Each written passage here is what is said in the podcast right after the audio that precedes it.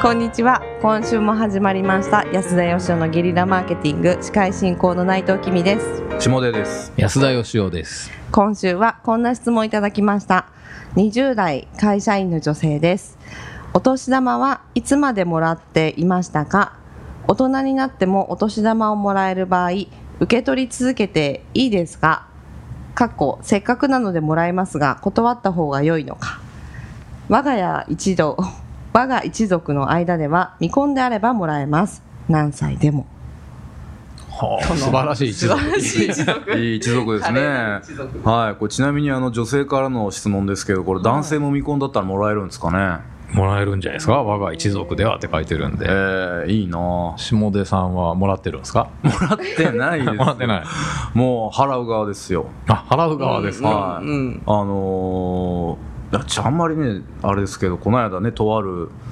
親族の家で、はい、お正月挨拶行きましてですね、はいはい、お年玉持ってったんですよ。はい、じゃあなんかいなくて、はい、旦那さんだけいたんで、うん、渡しといてとか言って渡したんですけど、うん、その時にはもう嫁と子供はですね家を出てたっていうことが、うん、半年後ぐらいに発覚しましてですね、絶対お年玉手元に渡ってないと思うんですけどもね、多分お父さんがね着服したんじゃないかな。なるほどね。もうあげる側ですよ、もはや我々はね。はいはい、もはやつったって30代中盤なんで当然ですけど。何歳までもらってたんですか？ちなみに下出家では、ですね、下出家は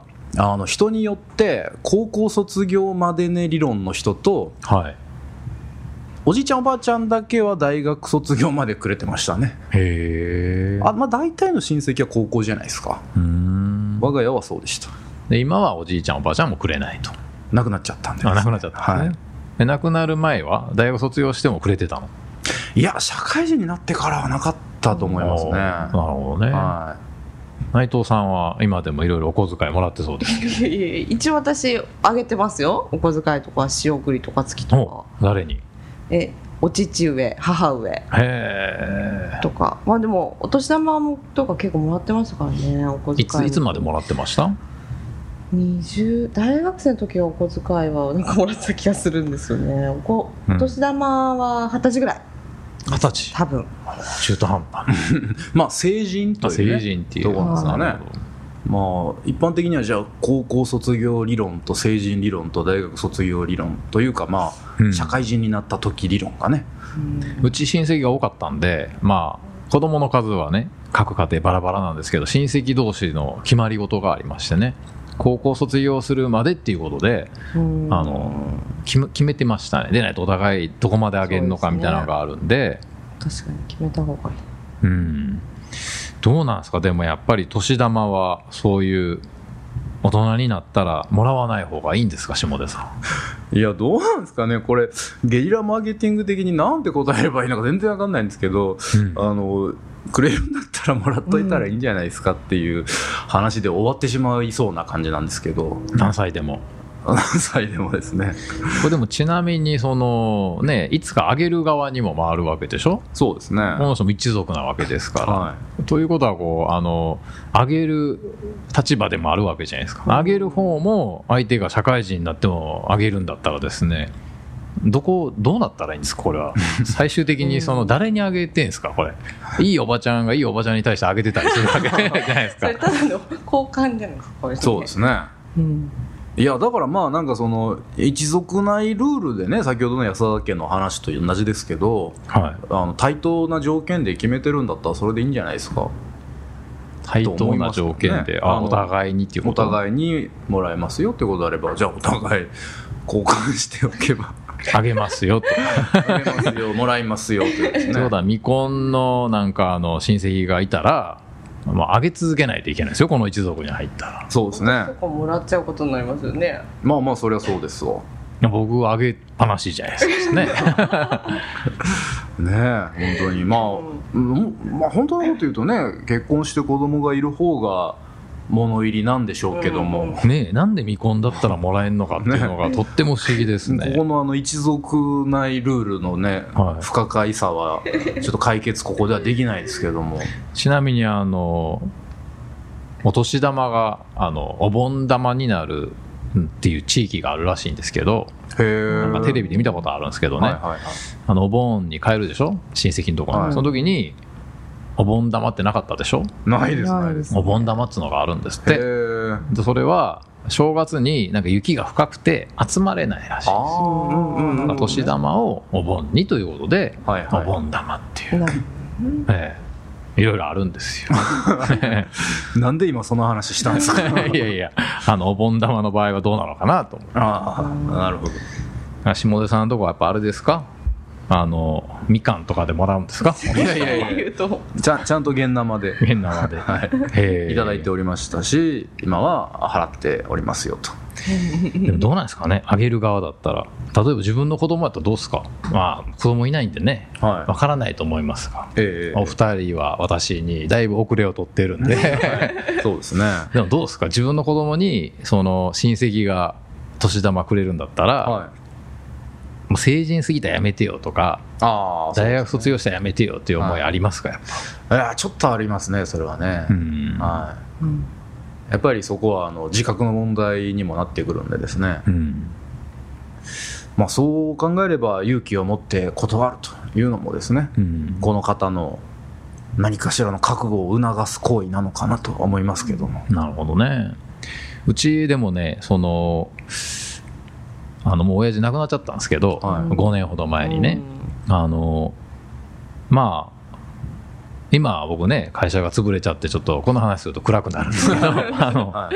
まあお金もあんまりなくなりましたけど、そこそこお金稼いでた時期もありましてですね、そのうち8割ぐらいは下出さんに使われちゃったんですけどごちそうさまです。それでやっぱりこう実家とか帰ると、その親父がね、ご飯食べについていてくれて、嬉しそうにおごってくれたりするんですよ。でこっちはもう結構いい年で子供もいて、でやっぱ考えるんですよ。いや逆に俺が親父にご馳走しないといけないじゃないか。だから親父にご馳走したこともあるんですけど、だけどやっぱその親ってやっぱ親なんで、まあもう引退してですね、稼ぎもあんまないと思うんですけど、こうご馳走したいっていうのが、でそれを素直にですね、ごちそうさまでしたっていうのもまた親孝行なのかなと思ってですね、いやいやここは俺がみたいに言うとね、それも大人げないかなと思って、そういう意味ではこれは渡してる人によると思うんですけど、例えばおじいちゃんとかおばあちゃんから見て、未婚だからかどうかは分かんないですけど、あんま未婚関係ないと思うんですけど、やっぱりいつまでも可愛い子孫でちょっとお小遣いあげたいっていう場合もあるじゃないですか、そういう場合はありがたく受け取っといたらいいんじゃないのかと、これだからこの人は未婚だからもらってるっていうのはですね、この人のちょっといいわけじゃないかな関係ないんじゃないかなという気がするんです。まあまあその一族間ルールがね、どこまで厳格に定められてるのかちょっと我々には測りようがないんですけども、まあまあじゃあくれる相手によっては孝行であると。いやその受け取ることがそれで生活してたらダメですけどね、いい年してなんかそういうことってありません？なんかいやそれは絶対あると思いますね。や